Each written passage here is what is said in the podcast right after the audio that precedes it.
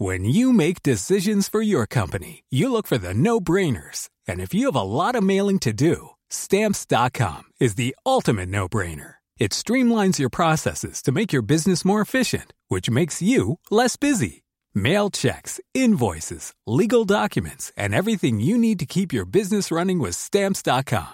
Seamlessly connect with every major marketplace and shopping cart. Schedule package pickups and see your cheapest and fastest shipping options from different carriers. With rates up to 89% off USPS and UPS rates. And with the Stamps.com mobile app, you can take care of mailing and shipping wherever you are. Make the same no-brainer decision as over 1 million other businesses with Stamps.com. Sign up with Code PROGRAM for a four-week trial, plus free postage and a free digital scale. No long-term commitments or contracts. That's Stamps.com.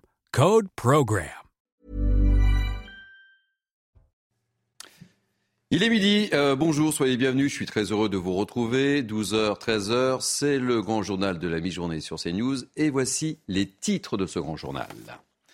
On va revenir sur le théâtre politique autour des rassemblements de l'ultra-droite et des différentes décisions juridiques. Le mouvement royaliste Action française a pu défiler ce matin à Paris. Noémie Schulz, notre spécialiste police-justice, nous fera un point complet L'autre actualité du jour, c'est cette obligation vaccinale des soignants contre la Covid-19 qui est levée aujourd'hui dimanche. Les personnels suspendus vont devoir être réintégrés à leur poste ou à un poste équivalent.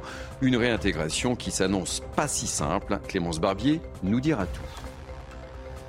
À un an du tour des élections européennes, qui sortirait vainqueur de ce scrutin s'il avait lieu aujourd'hui? Réponse, le Rassemblement national. C'est le résultat d'un sondage publié aujourd'hui dans les colonnes du journal du dimanche. Mathilde Imanez nous fera l'analyse de ce sondage. La sixième édition du sommet Choose France aura lieu demain, un sommet présidé par Emmanuel Macron au château de Versailles. Il s'exprimera devant 200 chefs d'étrangers. Objectif vanter les mérites de la France. On vous en parle dans cette édition. Et puis dans cette édition, on ira bien sûr en Turquie, c'est jour de vote, après 20 ans de pouvoir. Erdogan va-t-il céder sa place? Là est la question. Il fait face à un candidat social-démocrate et laïque. Nous serons avec notre correspondante à Istanbul, Shona Bata Saraya. Soyez donc les bienvenus avec moi pour m'accompagner durant cette heure et ce grand journal. Samy Biassoni, essayiste. Je suis ravi de vous retrouver. Ça faisait longtemps que je ne vous avais pas vu. De même. Noémie Schulz, spécialiste police-justice. On va avoir besoin de vous. Je vais avoir besoin de vous. Euh, Michael Sadoun, chroniqueur, soyez bienvenue. Et puis fidèle au poste, évidemment, Patrice Arditi, journaliste. On va donc euh, débuter ce, journal avec vous, chère euh, Noémie, notre spécialiste police-justice, avec ce, ce désaveu pour Gérald Darmanin, on en a beaucoup parlé sur, euh, sur ce plateau euh, hier, et mes confrères aussi. Le ministre de l'Intérieur voulait interdire la manifestation euh, de ce dimanche, organisée par le mouvement royaliste Action française à Paris.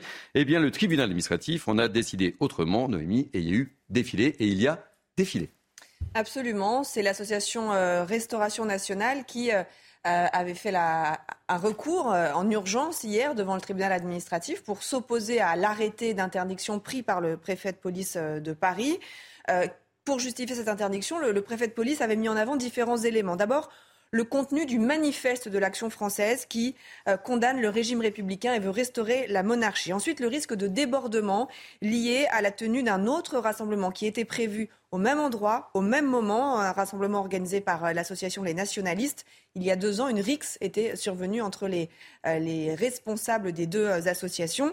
Le contexte particulièrement tendu depuis la semaine dernière et enfin la crainte que des slogans ou des propos incitant à la haine raciale ne soient tenus dans le cadre de cette commémoration. Mais le tribunal administratif, hier, il a estimé euh, que ça n'était pas suffisant pour euh, interdire euh, la commémoration. Il a estimé, dans, on a pu consulter les, motivations. Il a estimé que le manifeste de l'action française ne constituait pas une incitation pour, euh, à provoquer des troubles à l'ordre public, même en tenant compte du contexte de tension sociale actuelle, que cette commémoration est organisée depuis des décennies, qu'elle n'a jamais été interdite, il a insisté là-dessus, et puis que l'autre rassemblement qui était aussi prévu ce matin, eh bien, a lui aussi été euh, annulé. Et là, le tribunal administratif d'ailleurs a, validé euh, l'annulation.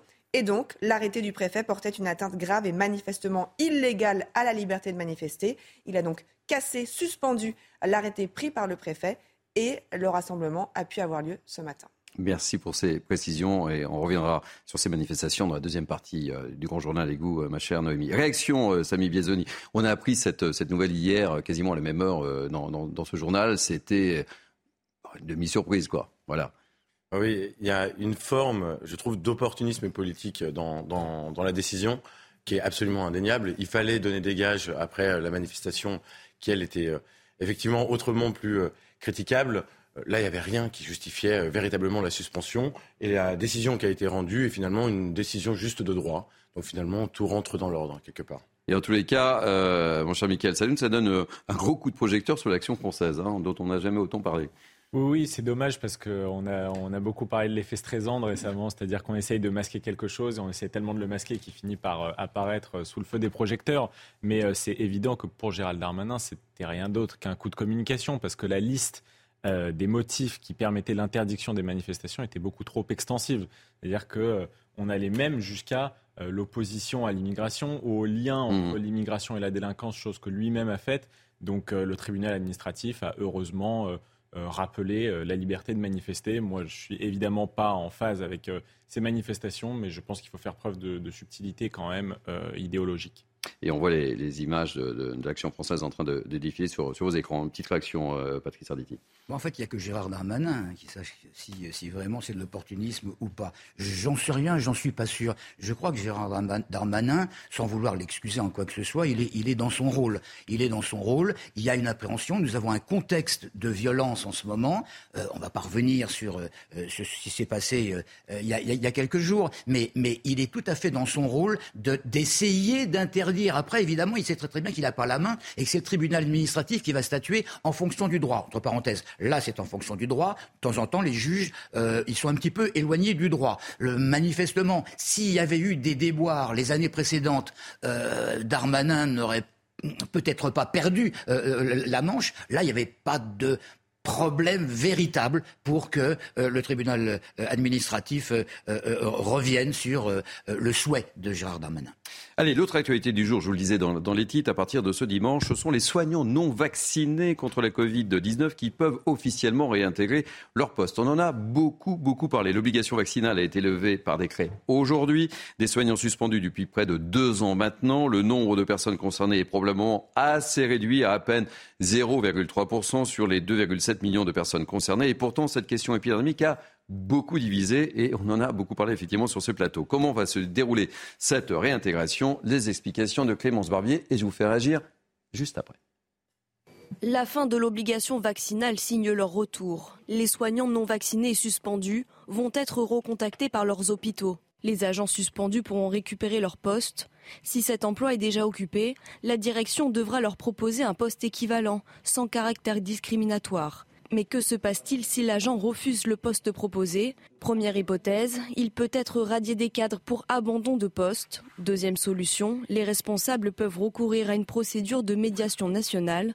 Enfin, dans le privé comme dans le public, la rupture conventionnelle est possible, à l'exception des praticiens hospitaliers comme les médecins de l'hôpital public.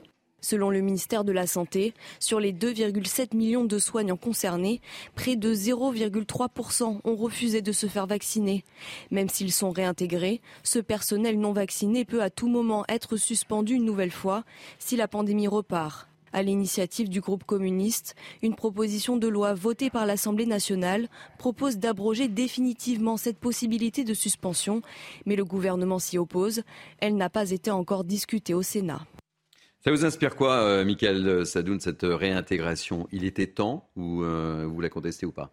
Pour ma part, euh, je m'en réjouis parce que je considère que dans la mesure où on avait établi que le vaccin n'empêchait pas la transmission du Covid, chose qui a été rappelée même par Jean-François Delfrécy devant une commission du Sénat, je ne vois pas pourquoi on interdisait ces soignants de pratiquer et en plus de renflouer les effectifs de l'hôpital qui en a bien besoin. Euh, ceci dit, j'ai parlé avec euh, des gens qui travaillent à l'hôpital et c'est vrai que dans les profils qui ont été interdits d'exercer pendant un moment, il y a des gens qui euh, sont particuliers, en effet, nourrissent une forme de complotisme, disent un peu n'importe quoi en mélangeant Bill Gates, Davos et je ne sais quoi.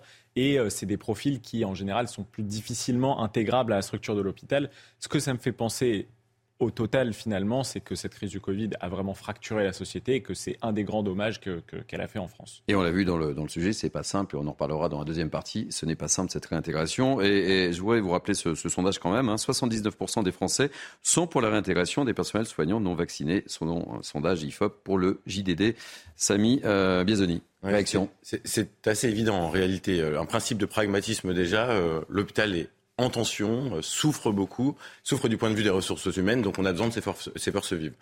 Euh, quant à ce que vous disiez, Michael, euh, les opinions des individus, mmh. fussent-elles du pire complotisme, ne relèvent pas des éléments que l'on doit prendre en compte heureusement ou malheureusement, euh, dans ce type de situation. Donc ça, c'est un peu hors de propos dans le, dans, dans le cas-là. Euh, ça existe effectivement, et même chez des gens qui ont accepté de se soigner. Euh, et puis, quand même, fondamentalement, et vous le disiez très bien, on sait maintenant, on a le recul, qu'au départ, on n'ait pu avoir des doutes, qu'au départ, mmh. en vertu du principe de précaution, on a isolé, on a mis à distance les personnels qui pouvaient être contagieux, dangereux pour, pour les personnes les plus fragiles à l'hôpital. Cela pouvait s'entendre. Deux ans après, il était temps de revenir à une situation normale. Et c'était le cas également chez les sapeurs-pompiers, hein, puisqu'il y a eu des interrogations. On va parler politique maintenant avec Elisabeth Borne euh, qui, depuis l'île de la Réunion, semble vouloir jouer un peu l'apaisement. Je ne sais pas si vous avez lu l'interview eu le temps de lire cette interview du jour du dimanche, mais dans un entretien à nos confrères, euh, elle revient sur la crise des retraites et indique qu'elle recevra les syndicats mardi et mercredi. Réaction? Apaisement?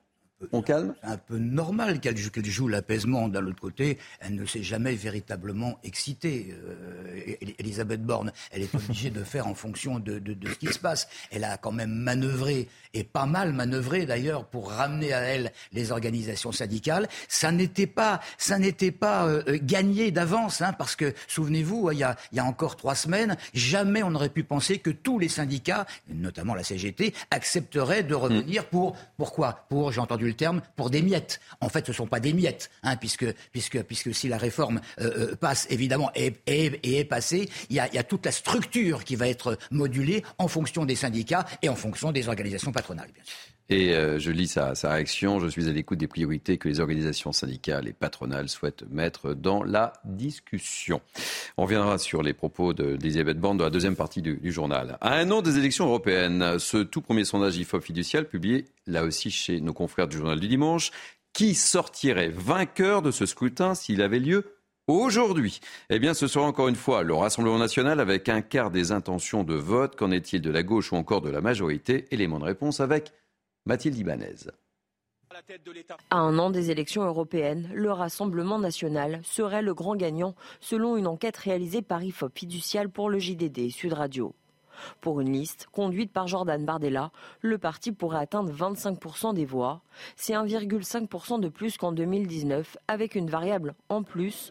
Le Rassemblement national s'en sort mieux malgré la présence d'une liste reconquête concurrente, menée par Éric Zemmour et Marion Maréchal. La NUPES, elle, aurait tout intérêt à se présenter avec une liste commune, car elle atteindrait 26% des voix et serait au coude à coude avec le Rassemblement national. En cas de candidature individuelle, chaque parti, membre de la NUPES, ne dépasserait pas les 10%, comme la France insoumise, le Parti communiste, le Parti socialiste ou encore les écologistes. Le rapprochement avec LFI déplairait environ 9% des sympathisants de gauche qui pourraient, pour une partie d'entre eux, trouver une alternative dans une liste Renaissance. Le parti présidentiel, lui, pâtit d'un vote de sanction avec 19% d'intention de vote et 22% en cas de gauche unie. C'est six points d'écart avec le Rassemblement national, bien loin du petit point qui les avait différenciés lors des dernières élections européennes en 2019. Samy Biassoni, surprise, hors note surprise. À, mon sens, deux faits intéressants dans, ce premier sondage. Euh, le premier, c'est finalement que l'on confirme les tendances de la dernière élection. En réalité, il n'y a pas hmm. de grande surprise. Non. Voilà, on a les ailes. J'étais volontairement provocateur. Exactement. Euh, tout de même, euh, finalement, et c'est dit dans le reportage très justement, euh, le RN fait un score, en tout cas jusque-là, projeté relativement similaire, mais avec un concurrent euh, nouveau. Mm. et ça, c'est ça, c'est particulier. Ce qui est intéressant, en revanche, c'est le fameux aréopage très singulier de la Nupes, qui lui ne peut pas fonctionner sur une élection européenne parce qu'on a un bloc, un sous-bloc qui est plutôt européiste, c'est le bloc Europe Écologie Les Verts, Parti Socialiste, et puis on a une autre composante, le PCF euh, et la France Insoumise, qui ne l'est pas. Et donc finalement, ça va être la seule véritable information, le seul vrai enjeu, ça va être la stratégie politique de la NUPES. Euh, pour le reste, rien de nouveau sous le soleil. Alors, Mikkelsen, pourquoi le RN domine autant? Parce qu'ils capitalisent sur le fait qu'ils sont le seul parti politique à avoir une opinion assez clairement anti-européenne ou anti-fédéraliste, à tout le moins, entre guillemets. Euh, je constate que les autres partis politiques euh, ont tous peur d'afficher cette position politique, de peur d'être mis au banc de la société.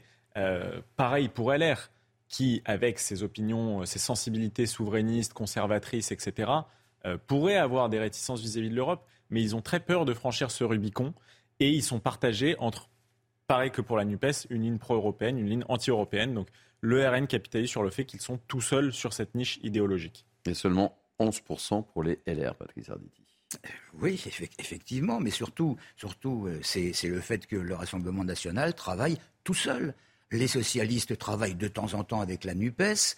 Euh, euh, la NUPES, évidemment, c'est un, certain nombre de, partis. Le Rassemblement national, il a une ligne de conduite et cette ligne de conduite, eh bien, le pousse à, être euh, valorisé, si on peut dire, à, une structure qui est, il ne faut pas quand même l'oublier, qui est européenne et non pas française. Euh, euh, on peut faire une projection sur ce qui peut se passer lors de la prochaine présidentielle. Ça ne sera pas du tout la, même chose. Mais là, effectivement, eh bien, les Français se disent, après tout, euh, pour, hmm. pourquoi pas aux européennes. Et on parlera des LR et notamment de Bruno Retailleau qui s'est exprimé. On en parlera dans la deuxième partie du journal. Il est assez cash. Allez, demain aura lieu la sixième édition du sommet Choose France on va traduire, hein nous sommes français, choisissez la France. Un sommet présidé par Emmanuel Macron, Macron au château de Versailles. Il s'exprimera face à 200 chefs d'entreprise étrangers et le chef de l'État va donc continuer à vanter évidemment les mérites de notre pays pour attirer les investissements. D'ailleurs, on a appris cette semaine que pour la quatrième année consécutive, Cocorico, la France reste le pays le plus attractif d'Europe. Élément de réponse avec Solène Boulan. Le chef de l'État a le sourire aux lèvres. Le Taïwanais Prolodium a choisi Dunkerque pour implanter une usine géante de batteries électriques. 3000 emplois à la clé, preuve de l'attractivité de l'Hexagone pour les investisseurs étrangers. Pourtant, la France peine à attirer les projets les plus créateurs d'emplois. En moyenne, un investissement étranger crée moins d'emplois en France, environ 33 par projet, alors qu'on en compte 58 en Allemagne, 59 au Royaume-Uni ou encore 326 en Espagne. En cause, la législation sociale, le coût des licenciements et le coût horaire du travail, supérieur à la moyenne européenne. Dans l'industrie française, un salarié est payé 41,80 euros par heure, contre 39,80 euros en Allemagne, 28,70 euros en Italie et 23,10 euros en Espagne. Une création d'emplois limitée qui s'explique aussi car l'Hexagone attire plus facilement les centres de recherche et de développement. Nous attirons euh, plus de 1 centre de recherche et développement sur cinq, un site de production industrielle sur cinq qui se localise en Europe. Et quand on commence un site de production, ou surtout quand on commence la recherche et développement, on a généralement des équipes plus petites. De son côté, Emmanuel Macron espère séduire les multinationales, notamment avec le sommet Choose France qui se tient demain à Versailles. Près de 200 patrons étrangers sont attendus. Bon, il y a une petite ambiguïté, Michael Sadoun. On peut se réjouir du, classement, mais on, voit dans le sujet que les investissements étrangers créent moins d'emplois chez nous que dans d'autres pays. Alors qu'on pourrait se réjouir. Ah, peut-être qu'ils sont de nature différente, mais en tout cas, moi, je pense que c'est quand même le pari réussi d'Emmanuel Macron d'avoir euh, augmenté l'attractivité de la France euh, à l'échelle internationale. Euh, l'investissement direct étranger, c'est évidemment très bien. Ça ne doit pas empêcher notre capacité de production, mais en tout cas, ça rétablit ce qu'on appelle la balance des paiements et c'est très positif économiquement pour le pays. Donc, il faut en profiter pour le dire. Allez, actualité internationale dominée évidemment, je le disais, euh, par ces élections présidentielles et législatives en, Turquie. Après 20 ans de domination du paysage politique, l'islamo-conservateur Erdogan va-t-il devoir céder sa place? On peut légitimement se poser des questions ce dimanche. Il fait face à un candidat social-démocrate et laïque, pas facile à dire pour les journalistes, Kemal Kilic Daroglu. Voilà, je crois que j'y suis à peu près arrivé. Il va falloir peut-être s'habituer à son nom. Euh, de voix radicalement différentes pour le pays et des sondages très serrés. On fait le point avec notre correspondante permanente à Istanbul, Shona Bata Sharaya. Journée de grande tension aujourd'hui avec ce vote historique. Pour son centième anniversaire, la Turquie a le choix entre deux candidats qui incarnent deux images radicalement différentes du pays. Le président sortant, Recep Tayyip Erdogan, au pouvoir depuis plus de 20 ans, a fait sensiblement reculer la démocratie et l'état de droit, mais il a également encouragé les classes rurales et conservatrices. Face à lui, Kemal Darulu, à la tête d'une coalition d'opposition enfin réunie et dont le parti a été fondé par Mustafa Kemal Atatürk, champion de la laïcité et du rapprochement avec l'Occident. Kilic Darulu qui a également promis de renvoyer tous les Syriens dans leur pays, près de 4 millions de personnes. Ce seront finalement euh, peut-être les 5 millions de jeunes qui feront la différence. Ils votent pour la première fois et n'ont connu qu'Erdogan au pouvoir. Samy Biazoni, c'est important, on en parlera dans la deuxième partie du journal avec Carole Diman, mais euh, cette élection euh, est, scrutée par le monde entier, et notamment par la France aussi, hein, parce que pas une grande amitié entre, entre Emmanuel Macron et, Erdogan. Oui, c'est difficile euh, d'être ami avec le Erdogan de ces dernières années. C'est-à-dire qu'il a, il a été plutôt dur à notre rencontre. Euh, deux, faits intéressants euh, sur cette, cette, élection là qui arrive.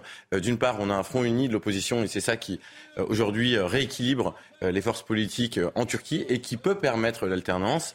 Deuxième élément, c'est qu'il faut comprendre que la situation turque, d'un point de vue économique, est extrêmement compliquée et Erdogan a ses casserolades à lui. Euh, ce sont les oignons qui cristallisent cela. Le prix de l'oignon a été multiplié entre 6 et 10 euh, là sur ces, derniers mois. Et en fait, euh, ce que cela symbolise métaphoriquement, c'est la hausse monumentale du coût de la vie. Et c'est ce qui risque finalement de faire perdre le pouvoir à Erdogan. Et on va suivre ça avec une grande attention. Allez, quelques mots de sport pour terminer cette première partie. Vous êtes fan de sport, évidemment. Et Cocorico, on va commencer cette page de sport avec... Thierry Linard. Eh oui, évidemment, le 11e titre de champion du monde de Thierry Linard en, judo. Le Français s'est imposé, je ne sais pas si on le voit à l'image ou pas, hier dans la catégorie des plus de voilà, des plus de 100 kilos à Doha à 34 ans. Il n'est décidément toujours pas rassasié. Je ne sais pas si on, va voir l'image où il croque cette fameuse médaille d'or. C'est une image assez, euh, assez symbolique. Football également. Football, très rapidement. On va parler du PSG euh, qui a mis une une fessée euh, à Ajaccio, un 5 buts euh, à 0. On peut parler de fessée. Euh, Lionel Messi qui a effectué hier soir son retour. Et c'est moins compliqué, il a été un peu sifflé hein, durant toute la, durée du match. voilà. et puis deux buts de Kylian Mbappé, évidemment. Mbappé qui, qui prend la première place au classement des buteurs en comptant 26 réalisations. Allez, on va terminer par un événement. je ne sais pas si vous étiez devant la télévision hier soir, l'Eurovision l'Eurovision qui fait euh, couler beaucoup d'encre euh, aujourd'hui et, depuis hier soir d'ailleurs. Euh, L'Eurovision est ce septième sacre pour la Suède grâce à la chanteuse Lorine qui devient la première femme à être doublement sacrée championne du concours qu'elle avait déjà remporté en 2012. La France donc n'arrive quand 16e. C'est bien, vous avez révisé les fiches. 16e position. Bon, on n'a pas gagné, elle ne nous fera pas oublier Marie-Myriam. Mais j'aimerais euh, surtout vous montrer cette image et, vous faire réagir. Euh, un classement qui semble avoir un peu agacé Lazare. Regardez. Vous me dites que ce que vous en pensez. Regardez le geste qu'elle l'effectue. Voilà. Donc ça, ça fait le buzz partout. Tout le monde en parle. Vous en pensez quoi? Elle le fait ou elle le fait pas J'ose pas le dire. Ah, elle le fait. Écoutez, franchement, imaginons, imaginons que vous me disiez, Patrice, on comprend pas ce que vous dites et que je fasse ce non, geste. vous feriez jamais ça d'abord, vous. vous êtes un nommé des gants. imaginez, et je fasse ce geste très habituel pour moi, c'est de remonter mes lunettes. Comment vous allez, comment vous allez prendre ça? Ben, Je me dirais que vous remontez euh, les lunettes de manière bizarre. Ben oui, mais je l'ai toujours fait comme ça. Alors là, eh bien, eh bien. Donc vous défendez Lazara je, la je la défends un petit peu. Bon, Michael.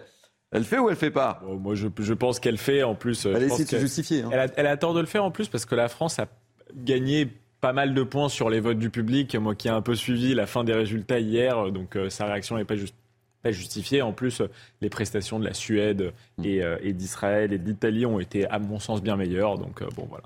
Bon, Samy Biassoni, analyse? Très concret de l'image On va peut-être faire un arrêt sur image total si pour on fait, voir. Si on fait un arrêt sur image, alors c'est ça, ça, a l'apparence d'un doigt d'honneur. C'est pas un, doigt d'honneur de défiance. Euh, il s'adresse pas au public, c'est évident. En fait, c'est ça s'apparente à un doigt d'honneur et ça vient dire qu'elle l'a eu dans le fondement. Euh, voilà, donc c'est extrêmement vulgaire. Il n'y a pas d'ambiguïté. Euh, on n'avait pas besoin de ça. Hein. C'est une autre acception et on n'avait pas besoin de ça. Elle représente la France. Par ailleurs, euh, ces déclarations qui, euh, subséquentes mm, le montrent très très bien. Elle est extrêmement gênée. Elle s'est fait rappeler à l'ordre par tout le monde. c'est un geste de dépit. il nous honore pas ce geste. Bon, eh bien, on va retrouver Barbara Klein. Euh, vous le savez, Barbara Klein, c'est elle parle au français à partir de, de, de, 14h jusqu'à 15h30. Je ne sais pas si elle parlera euh, de l'Eurovision, Barbara, mais quelque chose me dit qu'elle en parlera sans doute. Oui, moi aussi, je poserai la question à mes invités. Bien sûr, ça va toujours. Bonjour Thierry et bonjour à tous. Alors, euh, on se posera aussi une autre question. Dans quel contexte les soignants non vaccinés vont-ils revenir sur leur lieu de travail? Vous le savez, ils y sont désormais autorisés par un décret officiel. Témoignage à 14h d'une orthophoniste de Dordogne alors appréhension, colère ou espoir, elle nous dira comment elle envisage son retour. Nous donnerons aussi la parole à des maires des Pyrénées-Orientales où la sécheresse historique assombrit la saison touristique, récupération de l'eau qui repart des rivières, bâchage de piscines et de réservoirs, prime aussi de 40 euros aux habitants pour l'achat de récupérateurs. Chaque semaine, ces élus locaux prennent de nouvelles mesures pour euh, économiser l'eau. Et puis, euh, nous nous pencherons sur le moral des jeunes. SOS Amitié s'inquiète de les entendre se plaindre de plus en plus souvent de solitude et ce, de plus en plus jeunes. Éclairage dans l'émission d'une spécialiste de la santé mentale. Je vous attends à partir de 14h. Et on sera au rendez-vous comme tous les samedis et comme tous les dimanches, ma chère Barbara. Allez, à tout à l'heure. Nous, on part en publicité. On se retrouve. On reparlera de la Turquie avec euh, les, cette élection qui se déroule et, évidemment les conséquences, les conséquences géopolitiques à laquelle on, peut s'attendre. Et on sera avec euh, Harold Iman. Ne quittez pas. On se retrouve dans quelques instants. À tout de suite. Allez, deuxième partie euh, du grand journal de la mi-journée sur CNews. Voici le sommaire de cette deuxième partie. Retour en Turquie, séjour de vote, peut-être la fin d'Erdogan, on l'évoquait tout à l'heure. En tous les cas, cette élection aura des conséquences géopolitiques majeures. Harold Iman est avec nous.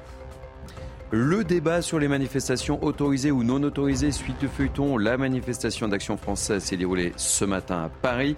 Noémie Schulz nous fera le point sur ces différentes décisions juridiques. Bruno Retailleau parle aujourd'hui chez nos confrères du Parisien. Le patron des sénateurs LR est cash, il ne mâche pas ses mots. Détail de cet entretien avec Mathilde Ibanez. Les jeunes de plus en plus touchés par la solitude, c'est le constat de SOS Amitié qui vient de publier son baromètre annuel. D'où vient ce ressenti? Le reportage dans ce journal. Et puis, on évoquera la sécheresse, des mesures de restriction de la consommation d'eau ont été mises en place dans plusieurs départements. Attention, attention, si vous êtes propriétaire de piscine, vous allez devoir économiser l'eau. Le reportage en Seine-et-Marne. Avec moi toujours pour décrypter cette actualité, Samy Biazoni, Patrice Arditi, Michael Sadoun, Noémie Schulz et Harold Iman qui nous a rejoint puisqu'on va parler de la Turquie tout de suite avec vous, euh, avec cette actualité internationale et on vote évidemment en, Turquie. Et, après 20 ans de domination, est-ce la fin d'Erdogan? C'est la question qu'on peut légitimement se poser en ce dimanche. Il fait face à un candidat social-démocrate et laïque. Harold, je vous laisse euh, nous donner son nom. Il va peut-être falloir s'habituer à son nom. Kemal Kilic. Bon, eh ben, je vous félicite, vous l'avez bien prononcé. Euh, cette élection suscite un grand intérêt dans, le monde entier, et notamment chez nous en France, on l'évoquait dans la première partie de ce journal. Et, à l'issue de ce scrutin, on peut le penser, il y aura des effets géopolitiques un peu partout. Hein. Oui, n'oublions pas qu'il peut y avoir un second tour le 28 mai. Mais quand même, on pourrait avoir un, vainqueur euh, immédiat. Et donc, euh, qu'est-ce qui se passe si Erdogan, Recep Tayyip Erdogan, est réélu? Eh bien, il euh, déjà nous a montré une politique étrangère hautement originale. Il est membre de l'OTAN, mais il achète des missiles de pointe russes, des S-400, ce qui est contraire à l'esprit de l'Alliance. Il n'applique pas les sanctions européennes ou américaines contre la Russie et ne cache pas sa proximité avec Poutine, tout en réussissant l'exploit de vendre des drones d'attaque à l'État ukrainien pour qu'il tire sur les troupes russes. S'il reste en place, il va encore se rapprocher de l'Azerbaïdjan, qui est presque son petit jumeau. Euh, ce serait des jumeaux digizotes, je crois qu'on dit. Et je vous laisse euh, mettre de votre terme, mon cher Harold. Visigoth Visigoth. pardon. Et maintenir la pression ainsi sur l'Arménie, qui l'a malmené militairement, et puis continuerait les aventures militaires en Syrie, en Libye et en Méditerranée, particulièrement dans les eaux grecques. Si Kemal Kilic Daroglu était élu, lui qui est de centre-gauche, qui est de religion alévi, c'est-à-dire un chiite qui fait partie d'une minorité de 20% dans le pays, eh bien, ça serait fini les liens avec les frères musulmans partout dans le Moyen-Orient. les relations avec l'OTAN seraient réparées, avec l'UE aussi, les missiles russes S-400 seraient probablement euh, retirés. Mais là où c'est un peu curieux, les relations avec Bachar al-Assad iraient sans doute mieux.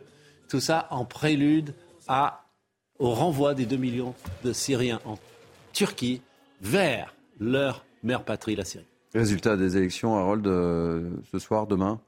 Plutôt demain. Plutôt demain. On continue cette page étrangère avec Volodymyr Zelensky qui est à Berlin pour préparer sa contre-offensive. Le président ukrainien est arrivé cette nuit à Berlin, une visite consacrée à d'importantes livraisons d'armes et durant laquelle il devrait donc s'entretenir avec le chancelier Olaf Scholz qui a déclaré notamment ce matin Nous vous soutiendrons aussi longtemps que nécessaire. Et puis une trêve entre Israël et Gaza après cinq jours de guerre et 35 morts, une trêve négociée par l'Égypte est entrée en vigueur hier soir. Quelques roquettes ont encore été tirées dans le quart d'heure ayant suivi l'entrée en vigueur de la trêve, suivie de nouvelles frappes israéliennes avant retour au calme.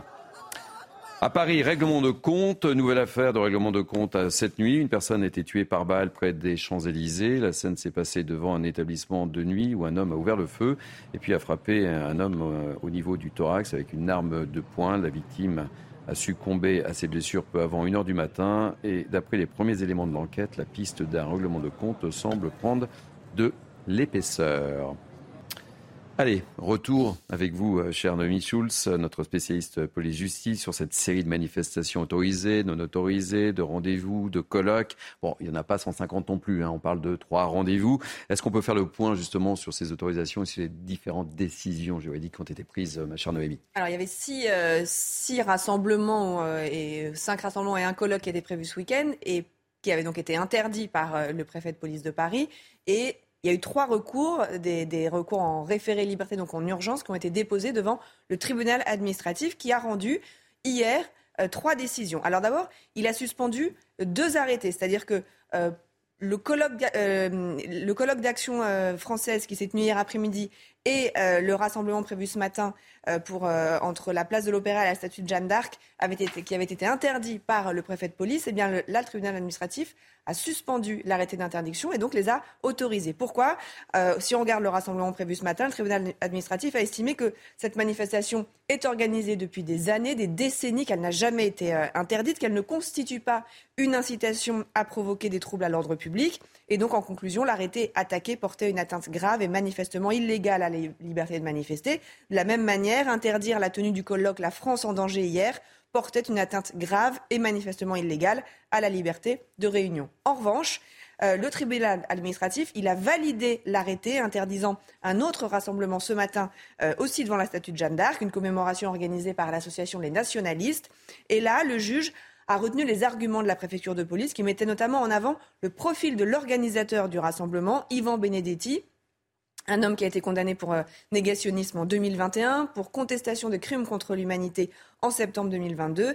Il y avait euh, l'existence d'un risque de propos ou de gestes incitant à toute forme de haine, notamment raciale. Voilà ce qu'a estimé le tribunal administratif qui a donc validé l'arrêté d'interdiction et donc ce rassemblement n'a pas pu se tenir. Michael Sadou, vous imaginez un petit peu. Euh, je voulais que Noémie nous précise tout ça, parce qu'on y perd un peu notre latin dans toutes ces décisions, en fait, finalement. Hein. Et non pas que l'explication de Noémie est excessivement claire, mais on est un peu perdu, en fait. Oui, mais euh, je trouve que le, tribunal a quand même fait preuve de, discernement et de distinction entre les différents mouvements. Euh, c'est vrai que le trouble à l'ordre public, il peut être caractérisé par un propos de négation de crimes contre l'humanité, par un propos antisémite, et c'est toujours intéressant de se pencher sur le profil de ceux qui manifestent. Parce que s'il s'agissait de simples euh, royalistes ou de gens qui veulent rendre hommage à Jeanne d'Arc ou que sais-je, ça pourrait totalement s'entendre. Mais si c'est ces manifestations sont organisées par des gens qui ont visiblement des sympathies pour le national-socialisme, bah là, ça change un petit peu les données du problème. Donc je trouve que le tribunal administratif, euh, pour le coup, a fait preuve d'une distinction que je, valide totalement. Samy Biazoni. Et ce qui importe, c'est qu'il n'y ait pas de deux poids et deux mesures en mm. la matière. On voit qu'il y a une offensive communicationnelle autour de la question de l'ultra-droite. Euh, effectivement, ces décisions s'insèrent dans ce contexte-là. Donc il faut que effectivement, euh, le gouvernement, les institutions soient tout à fait cohérentes. Effectivement, le trouble à l'ordre public n'a pas de couleur politique, n'a pas de bord, donc il faut tout traiter avec la même euh, acuité, j'ai envie de dire. Et Noémie, a priori, la manifestation de ce matin s'est douée dans le, dans, le calme, on ne nous a rien signalé de, Aucun, aucun signalement particulier, effectivement. Merci pour toutes ces précisions, cher Noémie Schulz. Allez, je le disais tout à l'heure, à partir de, de, ce dimanche, les soignants non vaccinés contre le Covid peuvent officiellement réintégrer leur poste. L'obligation vaccinale a été levée par décret aujourd'hui. Et on voit, ce n'est pas simple, et notamment parmi les personnels soignants. Regardez ce reportage de Célia Barotte et de Sandra Chiombo. Les soignants non vaccinés bientôt de retour à l'hôpital, un sujet qui alimente les débats. Pour certains professionnels de santé, une évaluation au cas par cas est nécessaire. Je ne comprends pas pourquoi on ne protège pas cette sortie de suspension avec euh, une mise à jour des connaissances scientifiques. Parce qu'aujourd'hui, quand on se dit soignant, euh, on doit accepter de travailler dans un cadre de règles. Qu'est-ce qui va se passer si à nouveau on vit un pic, euh, un problème viral, une pandémie avec un afflux de patients, peut-être dû au Covid, et que se repose la question de la vaccination on sera en fait à la case départ. De son côté, le professeur Bruno Megarban évoque un signal fort depuis la pandémie. Il confirme euh, qu'aujourd'hui la Covid euh, n'est plus euh, le même problème de santé publique qu'il a été. Je ne crois pas que le retour des soignants non vaccinés puisse poser problème dans les services qui vont les recevoir de façon globale. Néanmoins, ça n'empêche pas qu'au cas par cas, si le soignant réintégré avec une attitude euh, prosélyte euh, en défaveur du vaccin, eh bien qu'il faille euh, probablement le retirer d'un service. Ce retour des soignants non vaccinés n'est toutefois pas définitif. Si la pandémie repart, le gouvernement a la possibilité de les suspendre à nouveau. Allez, on l'évoquait dans la première partie de, de, ce grand journal hein, en politique. Euh, Elisabeth Borne semble vouloir jouer un peu la carte de l'apaisement chez nos confrères du journal du dimanche. Et depuis l'île de Réunion, elle a accordé donc une interview. Elle dresse euh, son bilan à la tête de Matignon, qu'elle estime euh, solide. Et puis sur le projet de la loi immigration, dont on a beaucoup parlé et qui a fait couler beaucoup d'encre, elle dit J'ai chargé euh, mon ministre de l'Intérieur de trouver un chemin, car c'est un sujet sur lequel il est important d'avancer. C'est ce que nous voulions faire avec le projet de loi présenté en février. Réaction? Ce qui est important dans cette, euh, dans, cette interview, c'est que là, elle reprend les rênes. Pendant, pendant un certain temps, on a l'impression qu'elle subissait un certain nombre de choses. Elle en a pris plein je veux pas dire quoi, hein, bien. Non, non, mais on a compris. Non, mais c'est vrai. Non, non, mais c'est vrai. Euh, la pauvre, et ça, ça, ça, ça, je peux le dire parce que c'est vraiment, c'est vraiment quelque chose de catastrophique de d'essayer de, de, de, bouger, de faire avancer les choses et d'avoir une opposition, quelle qu'elle soit, qui en permanence, en permanence nous tape, nous tape dessus. Et là, elle a repris les rênes. Je suis là. C'est ce qu'on voit. Hein. Je suis là. Je vais probablement continuer. Elle dit même pas probablement. Hein. Mm. Je vais continuer. Je suis responsable. J'ai mon ministre de l'Intérieur, à qui j'ai confié. Bon, bah ça, c'est quelque chose de nouveau. Hmm. Et ça engage donc un bon dialogue, probablement avec les organisations syndicales et, patronales. Réaction, Samy euh, Biazoni Oui, la séquence est indéniablement à l'apaisement. Euh, et euh, il s'agit pour le gouvernement de faire oublier l'épisode de retraite. Alors, c'est un long épisode et il n'est pas fini. Donc, ça va être un peu plus compliqué que cela. mais toujours est-il qu'on sent effectivement cette volonté d'aller de l'avant. Moi, ce qui m'ennuie dans tout ça, c'est qu'on sent véritablement que sur ce second mandat du président Macron, euh, l'agenda politique est dicté par l'opinion euh, et c'est établi en réaction à. Et on est en permanence là-dedans. Je suis désolé, lorsqu'on s'attaque à des sujets comme l'immigration qui sont fondamentaux pour la France, euh, comme l'emploi qui sont fondamentaux, on décide des choses, on n'attend pas que l'opinion nous pousse à le faire, ou on n'attend pas, par opportunité, finalement, de faire diversion comme on le fait là. Très rapidement, un mot encore euh, sur, euh, sur le sujet. Moi, je trouve qu'Elisabeth Borne se moque un petit peu du monde parce qu'elle annonce euh, un programme ambitieux, un bilan génial. Alors, tout, tout, va bien dans le meilleur des mondes. Et puis, de toute façon, elle, elle ne veut que conforter son poste de Premier ministre, notamment pour l'été, puisqu'elle est quand même sur la sellette. Mais je trouve que quand on a un programme ambitieux, le minimum, c'est de tendre la main réellement envers les oppositions politiques. Or, qu'est-ce que nous dit Elisabeth Borne en permanence? C'est il y a nous, et les extrêmes en France. Elle ne veut pas composer avec la NUPES, ce sont des extrêmes. Elle ne veut pas composer avec le Rassemblement national, ce sont des fascistes ou que, ou que mm. sais-je. Donc il ne reste que LR pour composer un programme avec. Bon, après, euh, tant mieux, ça donne un pouvoir politique à LR qui est énormissime. Et une bonne partie des socialistes quand même. Oui. Allez. Oui, oui, oui. Et justement, je, je voulais aussi, euh, elle précise dans, cette interview qu'elle recevra le maire de, Saint-Brévin, dont on a euh, beaucoup parlé et qui a démissionné, comme vous le savez, à cause de violences répétées à son égard. Allez, l'autre sujet sur lequel j'aimerais vous faire réagir, euh, toujours en politique, c'est cette petite phrase. La Macronie a un problème avec la vérité. Ce ne sont pas mes mots, évidemment. ce sont les mots de Bruno Retailleau, le chef de file des sénateurs LR. Une interview vitriole dans Le Parisien aujourd'hui en France. Jupiter devenu Gulliver, etc., etc., etc. Détail de cet entretien avec Mathilde Imanez. Réaction juste après. La politique d'Emmanuel Macron sonne creux pour Bruno Retailleau. Dans les colonnes du Parisien, le patron des sénateurs Les Républicains se montre très critique envers le gouvernement, notamment sur sa volonté de renouer le dialogue avec les Français. Le chef de l'État compense cette impuissance par une surcommunication pour couvrir le bruit des casseroles. Les 100 jours, c'est un nouveau quoi qu'il en coûte, pas une semaine sans une nouvelle dépense. Bruno Rotaillot s'attaque aussi à la politique migratoire du gouvernement, notamment sur son projet immigration. Ce texte n'en finit plus d'être programmé, déprogrammé, puis reprogrammé. La vérité, c'est que l'immigration est l'angle mort du macronisme, car dans ce domaine, l'absurdité du en même temps est criante. Même s'ils participeront aux consultations menées par l'exécutif sur ce projet, les républicains comptent déposer deux propositions de loi sur l'immigration d'ici une quinzaine de jours. Nous voulons de la fermeté à tous les étages pour restreindre les conditions de l'immigration familiale, expulser tous les délinquants étrangers, exiger que les demandes d'asile soient déposées à l'extérieur, mais aussi retrouver notre souveraineté juridique. Enfin, l'autre priorité pour le patron des sénateurs LR est la refondation du parti dès aujourd'hui et non dans quatre ans, quitte à écarter les éléments dissidents comme Aurélien Pradier, à l'origine d'une fronde lors de la réforme des retraites. Bon, il tape fort, hein, Samy Biazoni, Bruno Retailleau, il cherche quoi? Bruno Retailleau est dans son rôle. Euh, il cherche à profiter du moment politique, un moment d'extrême faiblesse euh, du gouvernement. On en a parlé. Euh, il s'engouffre dans cette faiblesse-là. Et Michael Sadoun le disait très bien. LR est le seul allié objectif du gouvernement. Mm. Donc ils sont en position de force et ils en profitent. Ce qui est peut-être un peu dommage, c'est que c'est aussi une opportunité pour faire vivre la démocratie. C'est aussi une opportunité pour négocier euh, un virage, une inclination politique et faire évoluer le centrisme macroniste du en même temps. Michael et euh, Patrice, très rapidement. Moi, je constate que Retailleau euh, condamne et critique les, les, contradictions de la majorité et l'incapacité d'Emmanuel Macron à former une synthèse de tout ça qui se formule dans une action, mais on verra déjà si LR, à son échelle qui est plus petite, arrivera à se débarrasser de ces contradictions et arrivera à former une synthèse de tous ces courants. Patrice. Il critique euh, certainement le, gouvernement et, particulièrement euh, le président de la République, mais enfin c'est le patron des Républicains au Sénat. Il faut quand même pas oublier qu'il s'est fait dépasser euh, par, par Éric Ciotti. Et là, j'ai vraiment l'impression qu'il veut reprendre les rênes. Mm. Et c'est lui, et c'est lui qui montre que finalement, il serait peut-être en dessous le véritable patron. Moi, je le vois comme ça. Affaire à suivre. Allez, un rendez-vous que j'aimerais vous signaler. Agnès Verdier-Molini, directrice de la Fondation IFRAP.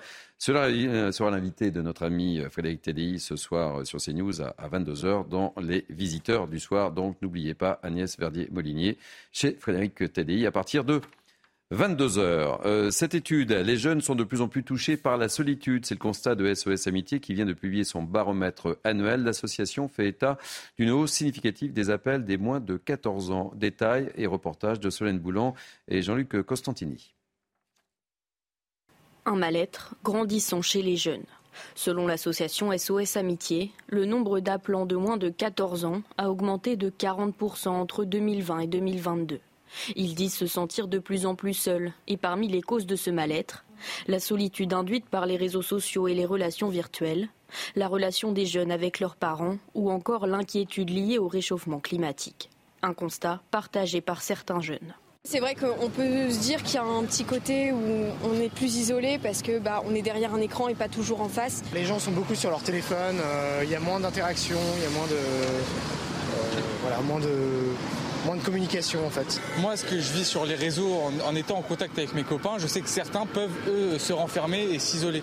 L'association alerte de son côté sur un mal-être installé chez les préadolescents.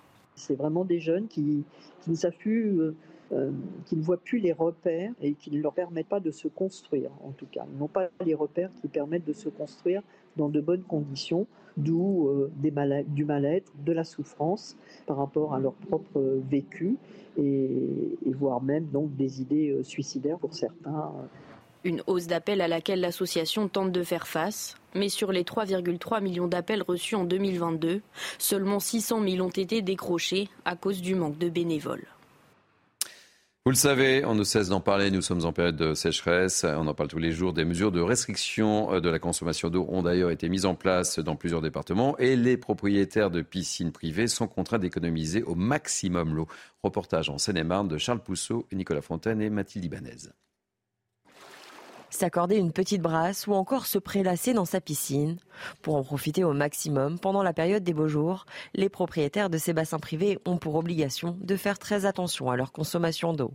En Seine-et-Marne, un arrêté a été mis en place dès février 2022 pour alerter sur le niveau de la sécheresse. Et pourtant, chez ce pisciniste, l'engouement dans l'achat des piscines est encore élevé, avec des demandes plus axées sur l'économie d'eau avec des systèmes euh, d'intelligence artificielle qui nous permettent de, suppléer à ces problématiques d'eau et de consommation électrique. Donc on a la possibilité de proposer des, cuves de récupération d'eau euh, pendant l'hiver euh, sur les piscines qui permettent de compléter l'été. Et puis là, on est sur, maintenant, on est sur l'énergie solaire euh, avec des pompes à vitesse variable qui nous permettent en fait d'abaisser les consommations et on parle de, quasiment un impact neutre sur la consommation du client. Pour Philippe, propriétaire d'une piscine depuis deux ans, un récupérateur d'eau a été installé chez lui. Un choix logique pour se retraiter. J'étais très sensibilisé sur le fait que euh, dans le futur, avec les différentes euh, canicules qu'on a eues, on allait avoir un problème d'eau. Donc le seul moyen de, de pouvoir avoir de l'eau, c'est de la récupérer euh, suite aux pluies. La cuve ne me sert que pour légèrement remplir le manque, le manque d'eau dû à l'évaporation. Remplir sa piscine en pleine période de sécheresse peut faire l'objet d'une infraction et d'une amende allant jusqu'à 1500 euros. Allez, pour terminer euh, ce journal, je suis très en retard, euh, désolé. On va terminer par le sport et un mot de moto avec le Grand Prix de France et une saveur toute particulière car il s'agit du millième Grand Prix de l'histoire aujourd'hui au Mans. L'Espagnol Georges Martin a remporté ce samedi la course au sprint et nos Français ne sont pas en grande confiance avant le départ. Zarco sur sa Ducati Pramac s'est classé sixième hier et Carteraro, lui, a chuté lors du dixième tour. Mais n'oubliez pas, euh, c'est dans une heure. Euh, c'est un Grand Prix à suivre à partir de 14h sur Canal+, avec une codiffusion en clair sur C8. Ainsi se termine ce grand journal. Merci pour euh, votre fidélité à ce rendez-vous. Merci Samy Biazoni, ravi de vous retrouver. Merci Patrice Arditi. Merci euh, Mickaël euh, Sadoun, c'est toujours un plaisir de vous avoir sur, sur mes plateaux. Merci Adrien Fontenot, à Cynthia Pina, à François Epp, à Hugo Caprioli. Merci aux équipes de la programmation Jacques Sanchez, Marine Carbalet. Merci aux équipes en régie, notamment Audrey à la réalisation, Audrey Mizi-Raka. Vous pouvez revivre ce journal sur notre site cnews.fr. Et puis tout de suite, bah, cette enquête d'esprit avec Émeric Courbet. Et moi, je vous dis bye bye, à bientôt, à la semaine prochaine, samedi à partir de 12h. 12h, 14h, c'est Midi News. Passez une belle semaine sur CNews.